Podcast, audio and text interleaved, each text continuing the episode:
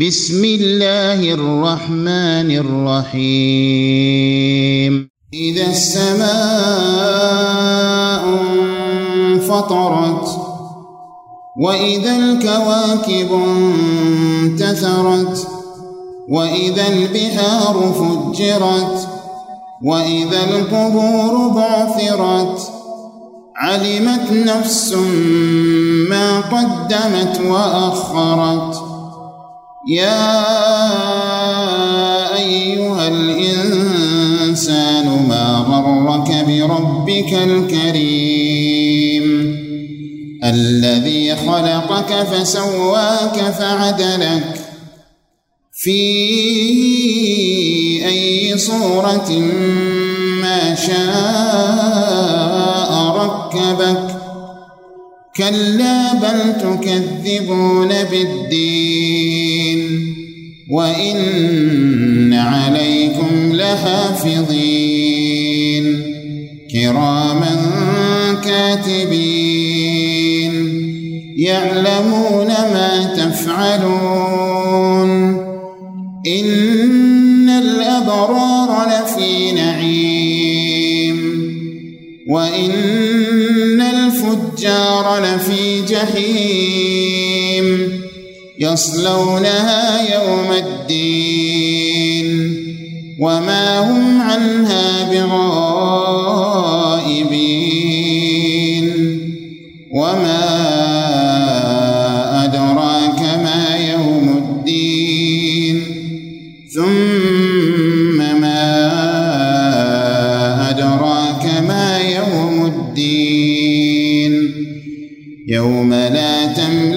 نفس لنفس شيئا والأمر يومئذ لله.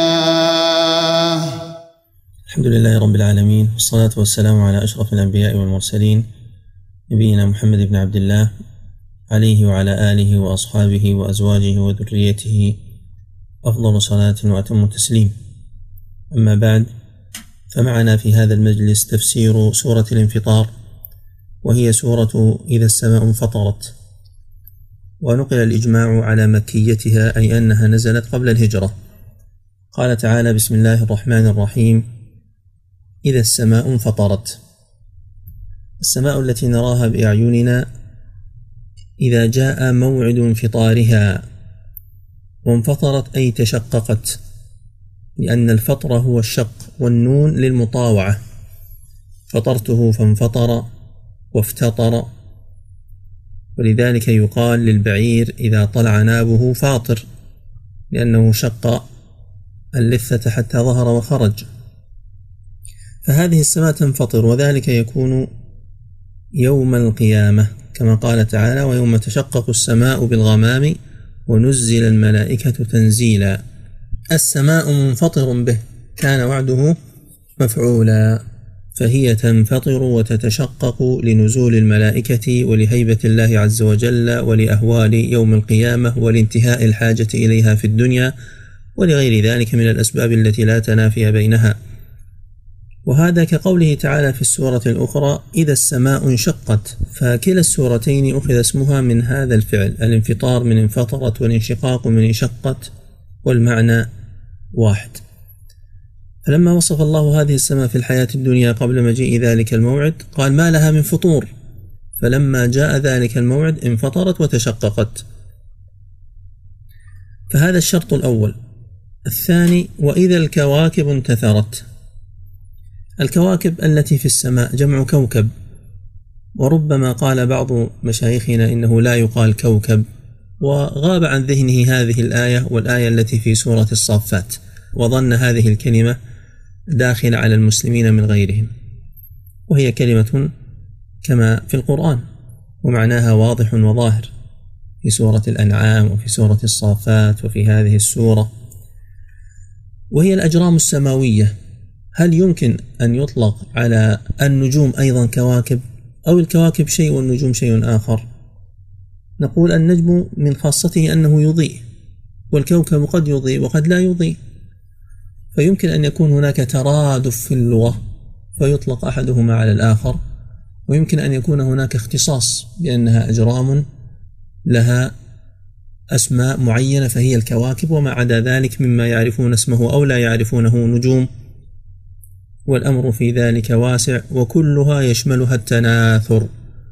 فانتثرت انفعلت من النثر والنثر هو الانتشار والتساقط والتطاير. سواء كان تساقطها على الأرض أو انتشارها بمعنى اختلال سيرها في السماء وأنها لم تعد كما كانت ثابتة مضيئة لامعة وإنما وإنما ذهب ضوءها وانكدرت كما في سورة التكوير وإذا النجوم انكدرت. والشرط الثالث وإذا البحار فجرت. من آياته يرسل الرياح مبشرات وليذيقكم من رحمته ولتجري الفلك بأمره. تجري الفلك أين؟ في البحار كما في سورة إبراهيم أيضا. وسخر لكم الفلك لتجري في البحر بأمره. فهذا البحر ذي المنافع الكثيرة أيضا تنتهي الحاجة إلى منافعه في ذلك اليوم. فما الذي يحصل له؟ يتفجر. والذي يتبادر إلى الذهن من التفجير هو أن ينقلب نارا كما في قوله تعالى سجرت وإذا البحار سجرت أي أوقدت. وهذا لا ينافي ما ذهب إليه عامة المفسرين من أن تفجيرها أن يدخل بعضها في بعض ويذهب ما بينها من الحواجز وتصبح بحرا واحدا وتفسير القرآن بالقرآن يقتضي أن ذلك أيضا يكون مع اشتعال وإيقاد. وهناك معنى ثالث ذكره الحسن وغيره فيما رواه الطبري أن فجرت ذهب ماؤها ويبست وغارت. الشرط الرابع وإذا القبور بعثرت. القبور جمع قبر وهو مكان قبر الإنسان كما قال تعالى ثم أماته فأقبره فهذا هو الأصل وغيره من الحيوانات قد يقبر وهي الأجداث. ما مصيرها في ذلك الأوان بعثرت؟ لماذا؟ لأن البعث قد جاء ومن دفن فيها سيخرج. وسيظهر إلى الحياة الدنيا ليلقى حسابه وجزاءه. فبعثرت بمعنى قلبت واستخرج ما فيها. البعثرة التقليب البعثرة التقليب. ذكر بعضهم أنه مركب من بعث وراء الإثارة الراء التي في كلمة الإثارة أن البعثرة من بعث وأثار. كلاهما بمعنى بعثرة كما استفاده البيضاوي من الزمخشري وزاد عليه. ولم يرتضه أبو حيان. قال ليس الأمر كما يقتضيه كلامه أي كلام الزمخشري لأن الراء ليست من حروف الزيادة بل هما مادتان مختلفتان وإن اتفقا من حيث المعنى. فبعثر بمعنى بحثر وبحث هدم واستخرج ما في باطن الشيء وأخرجه. وهذه الأرض كم فيها من القبور؟ من لدن آدم إذا تفكر الإنسان إلى الآن؟ كم عدد البشر الذين قبروا وأين قبروا؟ وكم من مكان ضم قبورا متنافية لمؤمن ولكافر ولفاسق ولصالح؟ حتى قال المعري غير مجد في ملتي واعتقادي نوح باك ولا ترن مشادي وشبيه صوت النعي إذا قيس بصوت البشير في كل نادي. صاحي هذه قبورنا تملأ الرحبة فأين القبور؟ من عهد عادي. الآن عندما يزور الإنسان المقابر يتعجب من سرعة امتلائها ومن كثرة المدفونين فيها. هذه قبورنا نحن في عصرنا وفي وقتنا وفي مصرنا تملأ الرحبة فأين القبور من عهد عاد؟ خفف الوطأ. ما أظن أديم الأرض إلا من هذه الأجساد. وقبيح بنا وإن قدم العهد هوان الآباء. والأجداد سر إن استطعت في الهواء رويدا لاختيالا على رفات العباد. رب قبر قد صار قبرا مرارا ضاحك من تزاحم الأضداد ودفين على بقايا دفين في طويل الأزمان والآباد. إلى آخر قصيدته الطويلة في ذلك. فهذه شروط السماء انفطرت الكواكب انتثرت هذا في السماء. البحار فجرت القبور بعثرت هذا في الأرض. إذا حصل ذلك ما الجواب؟ علمت نفس ما قدمت وأخرت. علمت علم يقين وعلم وقوع وظهور. نفس نكرة. النفس كل نفس. لكن النكرة في سياق الإثبات تفيد الإطلاق. يعني لو علمت نفس واحدة ما قدمت وأخرت لصدقت الآية فهل هذا هو المراد؟ النكرة في سياق الإثبات يفيد الإطلاق مع أن العموم متقرر في هذا الخبر لا شك أن كل نفس ستعلم ما قدمت وأخرت لكن هل يمكن أن يستفاد العموم من هذه الآية؟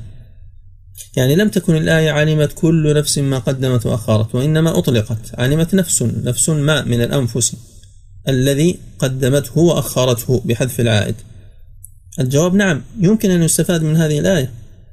من كونه في سياق الشرط لأن إذا وإن كانت ظرفا لما يستقبل من الزمان خافض لشرطه ناصب لجوابه إلا أن معنى الشرط فيها ظاهر. إذا حصل كذا حصل كذا فهي مثل إن إلا أنها لا تجزم. فإذا فيها معنى الشرط دون جزم وجملة علمت نفس جواب الشرط. فهذه النكرة التي وقعت في سياق الشرط يمكن أن يستفاد منها العموم بهذا النظر. وكذلك علمت نفس ما أحضرت في سورة التكوير. ومن حيث المعنى نجد هذا في قوله تعالى في سورة آل عمران يوم تجد كل نفس ما عملت من خير محضرا وما عملت من سوء.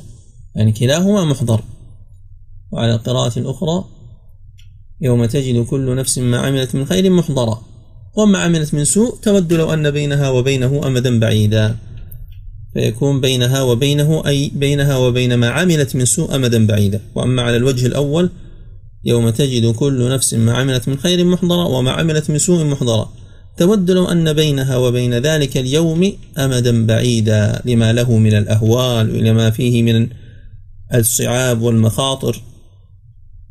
علمت نفس ما قدمت وأخرت. كما قال تعالى ينبأ الإنسان يومئذ بما قدم وأخر. القول الأول ما قدمت من خير فعلته أو سنة سنته أو سنتها تعلمه. وما أخرت ما أخرت به نفسها من فرض تركته أو معصية ركبتها فحصل لها التأخير المعنوي.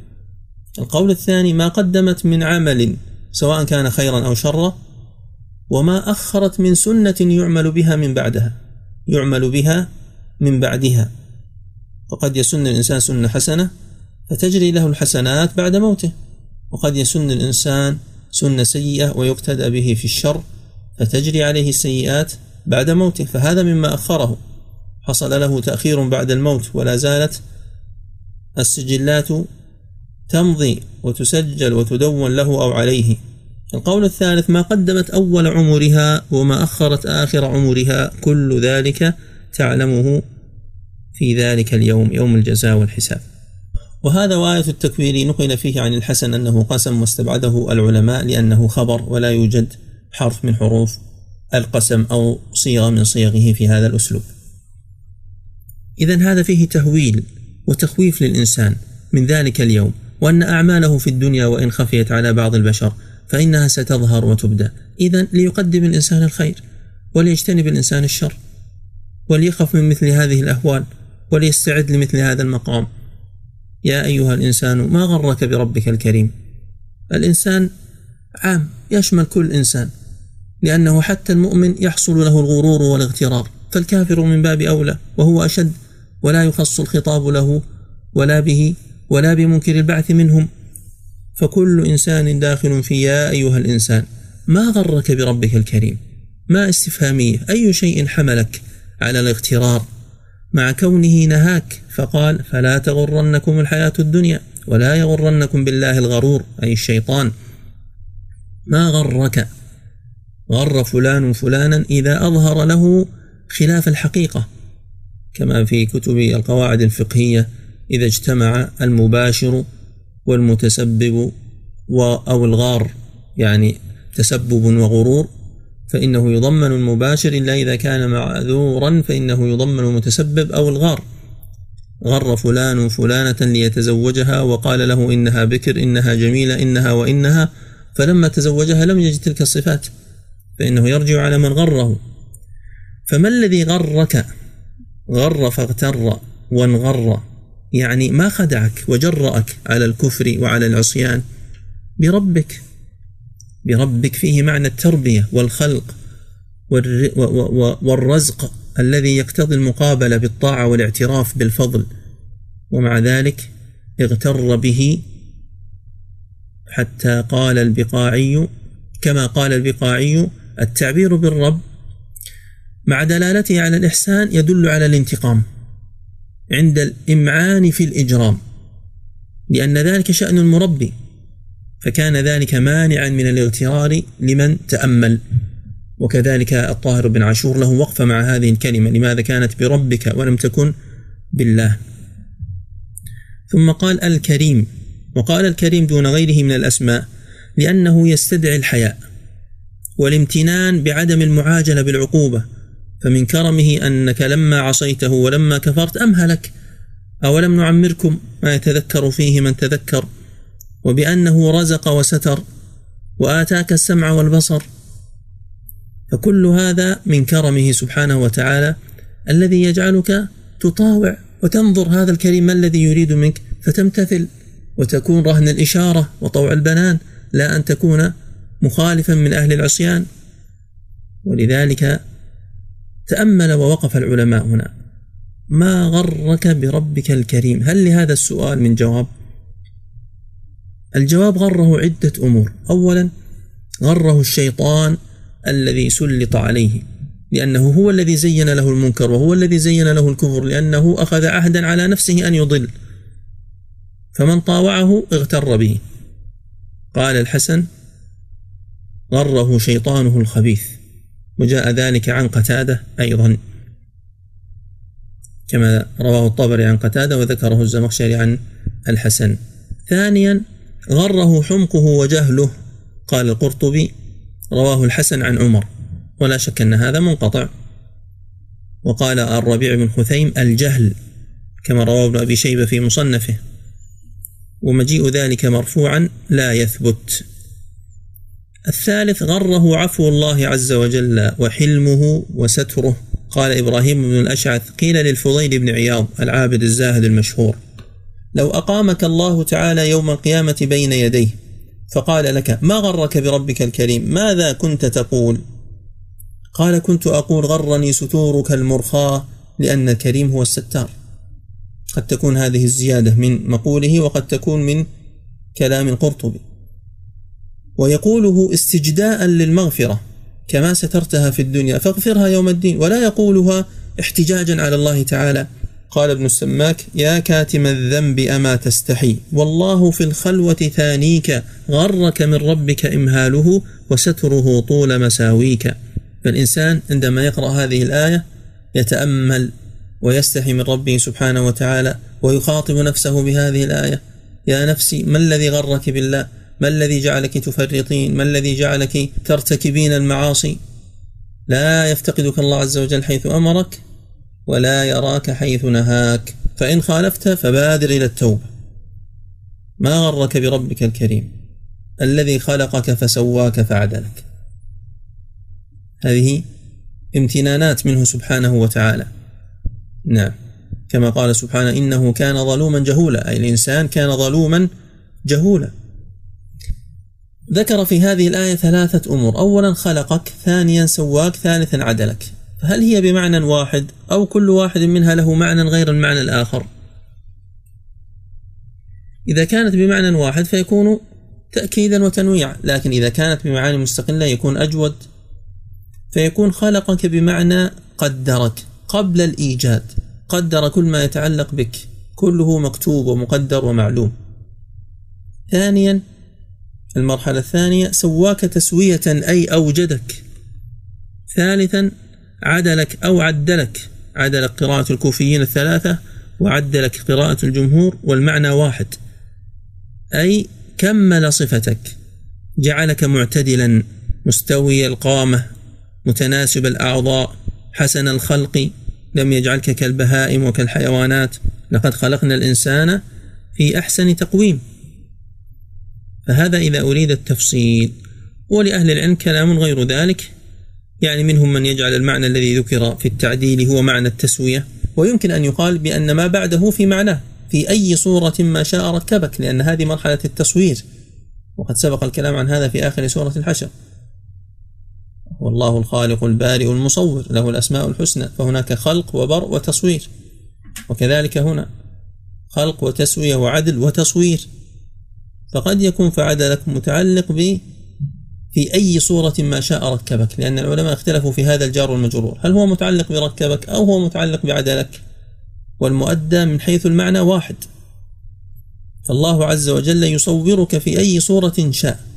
وهذا فيه أربعة أو ثلاثة معاني. أولا ما شاء من صورة حسنا أو قبيحا أبيض أو غير ذلك طويلا أو قصيرا فهذه الصفات راجع إليه سبحانه وتعالى. لا يوجد إنسان يخرج بالمواصفات التي يطلبها هو أو يطلبها والداه. لأنه مهما قدر وفعل وأدخل الطب وغير ذلك فإنه يخرج في الأخير كما أراده الله. ثانيا في أي صورة من صور الكائنات فالأصل أن يخرج الإنسان إنسانا. وإن شاء الله أخرجك في صورة حمار أو أخرجك في صورة حيوان آخر كما ذكر عكرمة وأبو صالح. ثالثا يخرجك الله في أي صورة ذكرا أو أنثى. رابعا أن الله عز وجل يختار لك الشبه ولست أنت الذي تختار. في أي صورة؟ شبه أمه أو شبه أبيه شبه عمه أو شبه خاله حتى جاء في بعض الآثار ولا يصح مرفوعا. فيما بينك وبين آدم يعني تشبه أي شخص ممن لم تره ولم يره آباؤك وأجدادك إن شاء الله. كما يقال في المثل يخلق من الشبه أربعين. وليس هذا من باب الحصر وإنما المقصود يخلق من الشبه ما شاء كثرة. إن تستغفر لهم سبعين مرة فلن يغفر الله لهم. فليس المراد بهذا المثل مفهوم العدد. طيب جلست مرة مع بعض الحفاظ وطلبة العلم نحسبهم كذلك والله حسيبهم. فقلت لهم سمعت اليوم في صلاة العشاء الإمام يقرأ في سورة الانفطار فاستوقفتني آية. ولا أدري هل سبق أن استوقفتكم أو لا. ما نوع ما في هذه الآية؟ في أي صورة ما شاء ركبك؟ لو لم يكن هناك ما ستكون الآية في أي صورة شاء ركبك الكلام مستقيم. فما هي ما هذه إذن؟ إذا كان معنى الآية في أي صورة شاءها الله تعالى ركبك فما معنى ما هنا؟ هل تأملت مرة أو استوقفك ذلك؟ فحصلت مدارسة خفيفة في ذلك بيننا. وهذه تحتمل أربعة معاني كلها صحيح. طبعا هناك معنى خامس لكني أستبعده. يعني يبعد كونها منصوبة بشاء كما قاله في البحر المحيط واقتصر عليه. اقتصر أبو حيان على ذلك وهذا مستبعد. ما هي المعاني الأربعة لما؟ أولا أن تكون نكرة موصوفة بمعنى في أي صورة من الصور شاء ركبك. مثل قوله تعالى مثلا ما بعوضة فما فوقها. ففيها قولان أحدهما أن ما هذه نكرة موصوفة فتكون حرفا. لا عفوا تكون إيش؟ ستفهم شرط الوصل فأعجب لنكره. نعم تكون اسما تكون اسما ثانيا أنها ما موصولة بمعنى الذي. إعرابها ما اسم موصول مبني على السكون في محل نصب بنزع الخافض. بمعنى في أي صورة مما شاء ركبك. في أي صورة من الصور التي يشاؤها الله عز وجل ركبك عليها وجعلك فيها تركيبا فهذه الصور مركبة وكل إنسان له صورته ثالثا ما ذكر القرطبي واقتصر عليه المحلي وغيرهم من المفسرين أن ما صلة. صلة يعني للتأكيد وأن معنى الكلام في أي صورة شاء ركبك. زائدة زائدة تفيد زيادة العموم. رابعا وهو ما ذكره أيضا القرطبي أن تكون ما شرطية. في أي صورة إن شاء ركبك. في أي صورة شاء الله عز وجل أن يركبك فيها ركبك. طيب. إذا معنى ركبك بناء على ما سبق أي جعلك. وأوجد هذه الصورة فيك ولك. كلا بل تكذبون بالدين. كلا إما بمعنى حقا وإما بمعنى لا بل تكذبون بالدين أي من يكذب من معشر الناس. وهذا ما جعل بعض الناس يجعل الإنسان بمعنى الكفار لأنهم هم الذين كذبوا بالدين. ولا شك أن الذين كذبوا في عهد النبي صلى الله عليه وسلم داخلون دخولا أوليا في هذه الآية وهي شاملة لمن فعل فعلهم ودان دينهم من التكذيب بالدين الذي هو الجزاء والحساب كما فسر في آخر السورة. وإن عليكم لحافظين. لحافظين اسم منا مؤخر. وإن عليكم معشر البشر لمن يحفظ ما تعملون وما تقولون. ولذلك جاء تفسيره عن السلف كما في تفسير الطبري وغيره برقباء من الملائكة. كراما كاتبين يعلمون ما تفعلون. فكراما الكرم بمعنى الامتياز والاختصاص والفضل والتقدم فهم كرماء على الله عز وجل. كما قال كرام بررة. كاتبين يعني يكتبون أعمالكم يعلمون ما تفعلون. وهذا يجعل الإنسان يستحي عندما يستشعر أن ملكا يراه وهو كريم من عند الله عز وجل. كما أن الإنسان يخاف أن يكون مراقبا فيما يقول وفيما يكتب وفيما يمشي وفيما يفعل. وأن يرفع ذلك إلى من يعاقبه بسجن أو غرامة أو غير ذلك يستشعر كذلك أن ما يفعله يرفع إلى الله عز وجل وأن الله مع كونه مطلعا عليه فهناك أيضا ملائكة يطلعون عليه ويكتبون ما يفعل. كما قال تعالى إن كل نفس لما عليها حافظ وقال تعالى ما يلفظ من قول إلا لديه رقيب عتيد وقال تعالى أم يحسبون أنا لا نسمع سرهم ونجواهم؟ بلى ورسلنا لديهم يكتبون. فالله عز وجل يسمع ويطلع وأيضا له رسل يكتبون ما يفعله الإنسان. ولذلك ذكر ابن رجب في جامع العلوم والحكم إجماع العلماء وإجماع أهل السنة والجماعة على أن مع كل إنسان ملكين يكتبان ما يعمل عن يمينه وعن شماله. قال القرطبي هنا ثلاث مسائل الأولى ذكر فيها بعض الأحاديث وصح معناه عن ابن عباس أظن والله أعلم لا مرفوعا. يتأكد من هذا. الثانية اختلف الناس في الكفار هل عليهم حفظة أم لا؟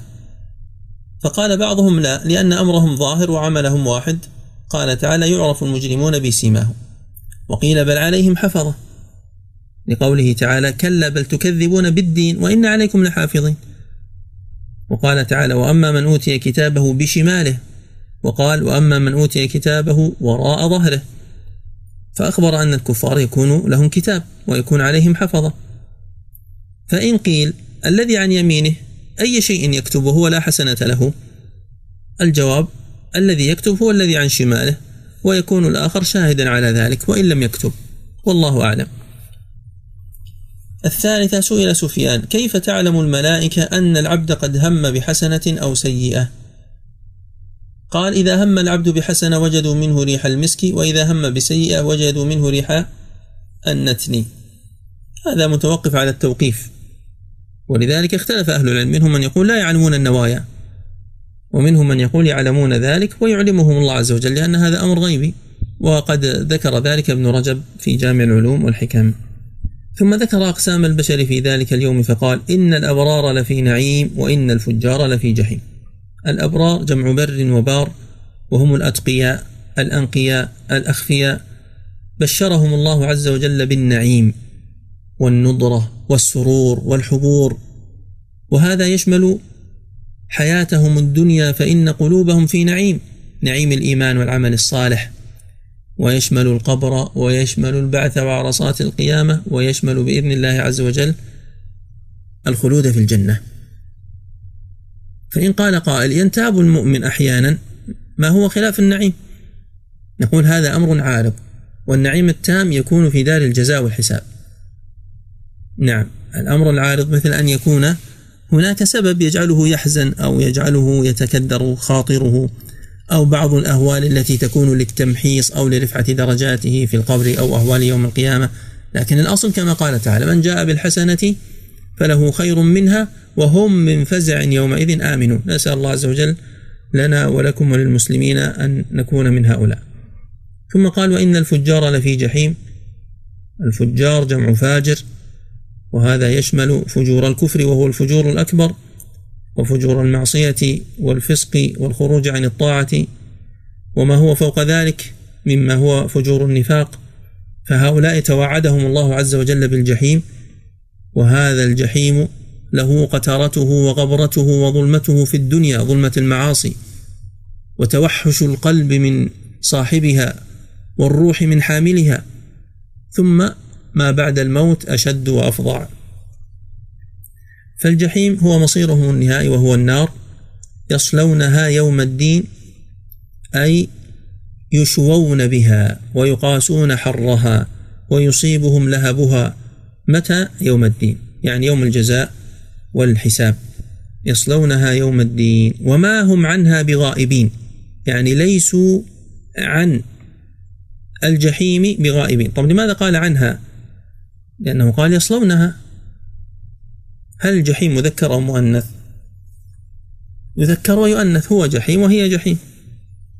وما هم عن ذلك الجحيم وعن ذلك الجزاء وعن ذلك الوعيد بغائبين؟ يعني لن ليسوا بمنسيين بحيث لا ندخلهم النار أصلا وليسوا بمخرجين إذا دخلوا فيها فيغيبون عنها فلا يحصل لهم أي غياب عما توعدهم الله عز وجل به. فغائبون عكس حاضرون شاهدون. ثم قال تعالى وما أدراك ما يوم الدين؟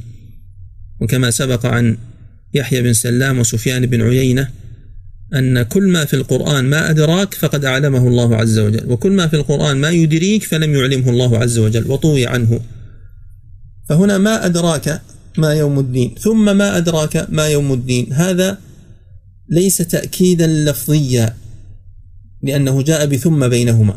واعتبره السيوطي في الإتقان من, من أنواع التوكيد أيضا. أظن قال توكيد صناعي أو نحو ذلك. فلا شك أن هذا التكرار فيه تهويل وتعظيم وتوكيد من حيث المعنى وإن لم يعرب من حيث اللفظ توكيدا.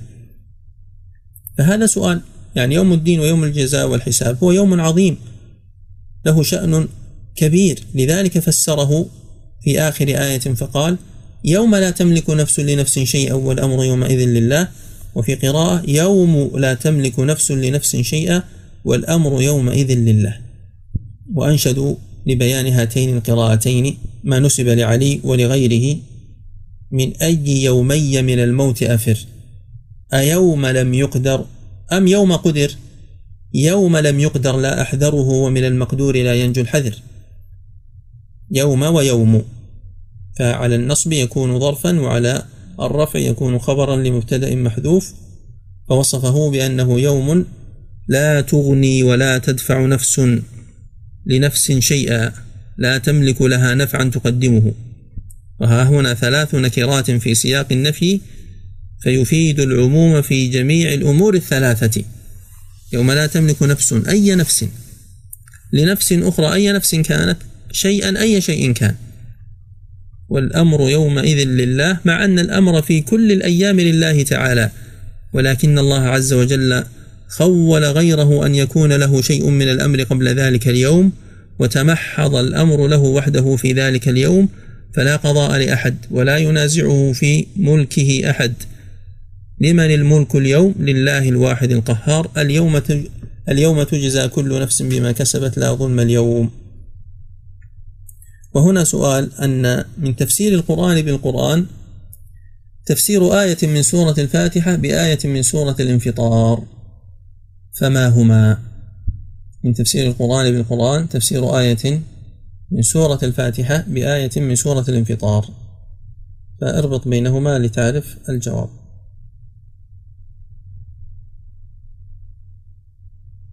كان سؤال المجلس الماضي لماذا قال أبو بكر رضي الله عنه لزياد لعلك آه، تمر بالمدينة أو لعله؟ لأنه كان يخاطب ابنه لعله يمر بالمدينة فيدخل على أم حبيبة. زوج النبي صلى الله عليه وسلم بالنسب الذي ادعاه. فلماذا خص أم حبيبة بالذكر؟ فلماذا خص أم حبيبة رضي الله عنها بالذكر دون سائر أمهات المؤمنين؟ جواب أبو عبد الله زياد هذا يعرف بزياد بن أبيه ويقال زياد بن أمه. فلماذا خص أم حبيبة بالذكر؟ نعم لأن هذا النسب المدعى هو أنه زياد بن أبي سفيان صخر بن حرب بن أمية بن عبد شمس وأبو سفيان هو والد أم حبيبة رملة بنت أبي سفيان.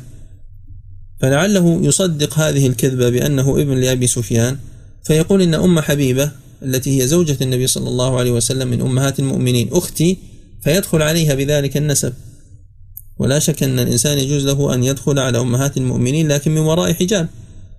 لكنه يريد ما هو فوق ذلك من المحرمية. وقد أثر هذا الكلام في زياد كما بين ذلك ابن عبد البر في الاستيعاب. فلما ذهب إلى المدينة تذكر كلام أخيه أبي بكر وأنه كان ناصحا له فلم يدخل على أم حبيبة. رضي الله عنها. طيب في أسئلة؟ في أذكار النوم المعوذات والنفث ثلاث مرات هل يقرأ السورة ثلاث مرات وينفث ويمسح ولا ينفث ثلاث مرات. لا القراءة ثلاث مرات والنفث ثلاث مرات. السنة واضحة في ذلك. يجمع كفيه ويقرأ ثلاث يعني يقرأ المرة الأولى ينفث ويمسح ثم يقرأ المرة الثانية وينفث ويمسح ثم يقرأ المرة الثالثة وينفث ويمسح. في بعض الروايات النفث قبل القراءة وإذا نفث بعد القراءة أظن والله أعلم أنه قد ورد الأمر بذلك أيضا. هل صحيح أن إجابة رسول الله صلى الله عليه وسلم واجبة حتى للمصلي وأن هذا كان في حياته؟ فقط نعم. هذا كلام صحيح. ودل عليه ما في صحيح البخاري من حديث أبي سعيد بن المعلى.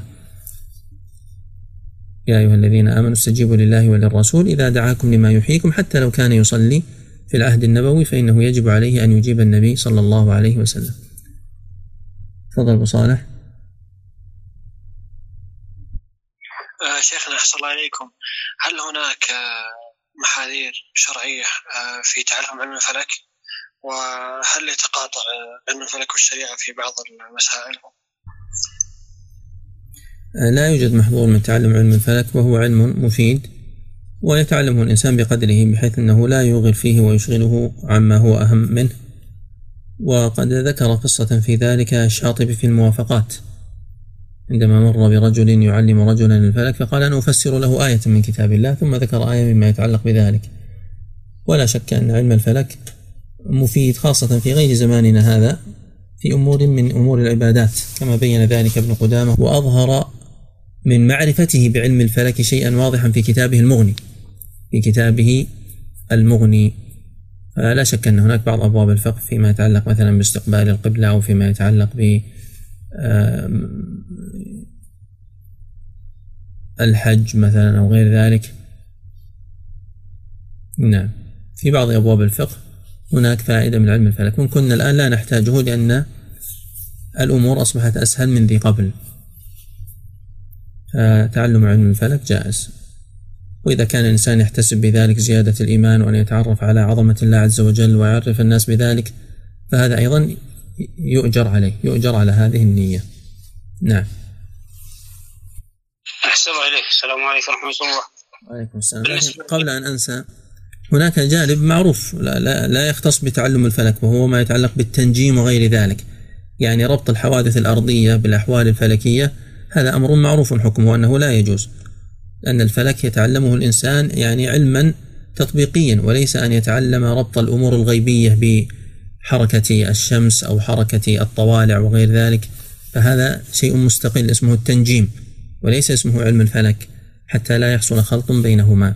نعم تفضل.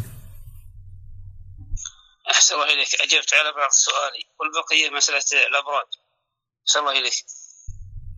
نعم الأبراج متعلقة بالتنجيم. أن يقال بما أن الإنسان ولد في الوقت الفلاني فإن طالعه يقتضي أن يحصل له كذا أو أنه في اليوم الفلاني يحصل له كذا. نقول هذا كله من التخرص وعلم الغيب ومما لم ينزل الله به من سلطان ومما أنكره العلماء كابن عباس قال من تعلم أبا جاد فقد أخذ بشعبة من السحر. أو كما قال والمقصود بذلك أن يربط أبا جاد بأحوال البشر. ويقال لكل إنسان مثل ما سبق معنا قريبا في الدروس يقال بأن الطوالع تختلف. إذا كان هناك ناس ولدوا في كل أيام السنة وكلهم وجدوا في سفينة واحدة وماتوا فما هو الطالع الذي أدى إلى موتهم. فإذا قلت بأن طالع ركوب السفينة هو الذي أدى إلى موتهم نقول إذن هذا يلغي طوالع الولادة. ما الفائدة من طالع الولادة إذن؟ إذا كان هناك طالع آخر أقوى منه سيلغيه في أثناء الحياة. واقرأوا ما كتبه ابن قيم الجوزية في آخر مفتاح دار السعادة. تعلموا بطلان هذا العلم. نعم. وصلى الله وسلم على نبينا محمد وعلى آله وأصحابه أجمعين. السلام عليكم ورحمة الله.